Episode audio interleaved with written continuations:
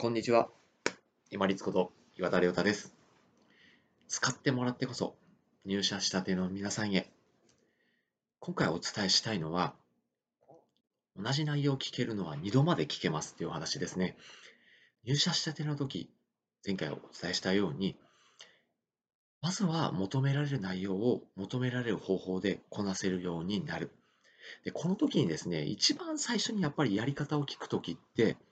こう、何を言ってるのか、何をどうしてほしいのかっていうのは、こう全体像がやっぱりつかみにくいんですよね。だから本当はその時点で何回も聞き返して自分がイメージできるように落とし込んでメモをしてっていうふうにできればいいと思うんですけど、周りが忙しそうにしてたり、先輩上司が早口でわーっと伝えられると、なかなか自分でいざやろうと思った時に、あれ、ここってどうだったっけって、こう、聞き落としとか確認不足なところがある、絶対出てくると思うんですね。そういう時は、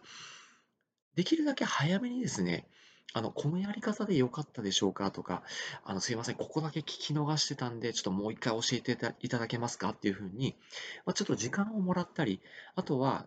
本当に周りが忙しくて無理そうだったら、まあ、メールとか LINE とかでも送ってみて、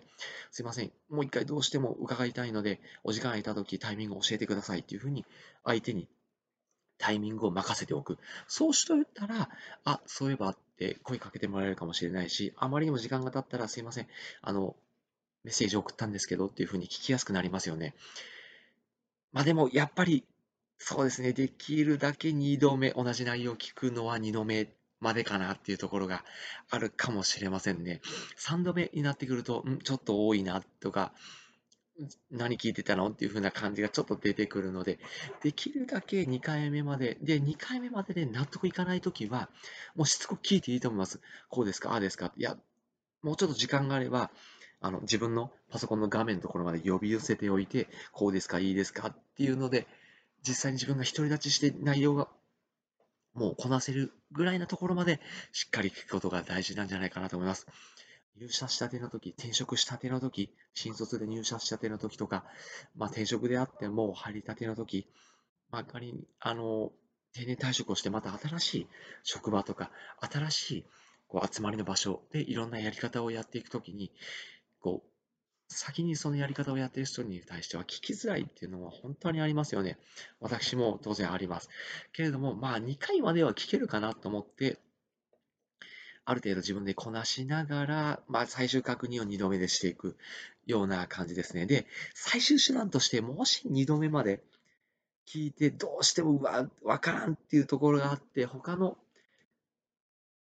聞ける方がいる、もしくはその上の上司の方がいるようであれば、まあ、事情を話してですね、いや、実は先輩には2度目まで聞いてるんですけど、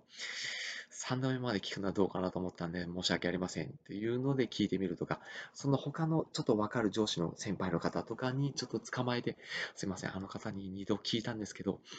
3回目聞くのはちょっと申し訳ないので、とか、まあそこまでぶっちゃけられればいいですけど、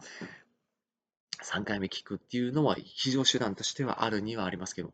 できるだけ、まあ、2回目まで。でも逆を言うと2度目まではちゃんと聞けるので、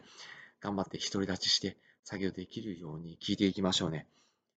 独り立ちして、ある程度こなせるようになると、やっぱり貢献感というのが出てきますので、それまた次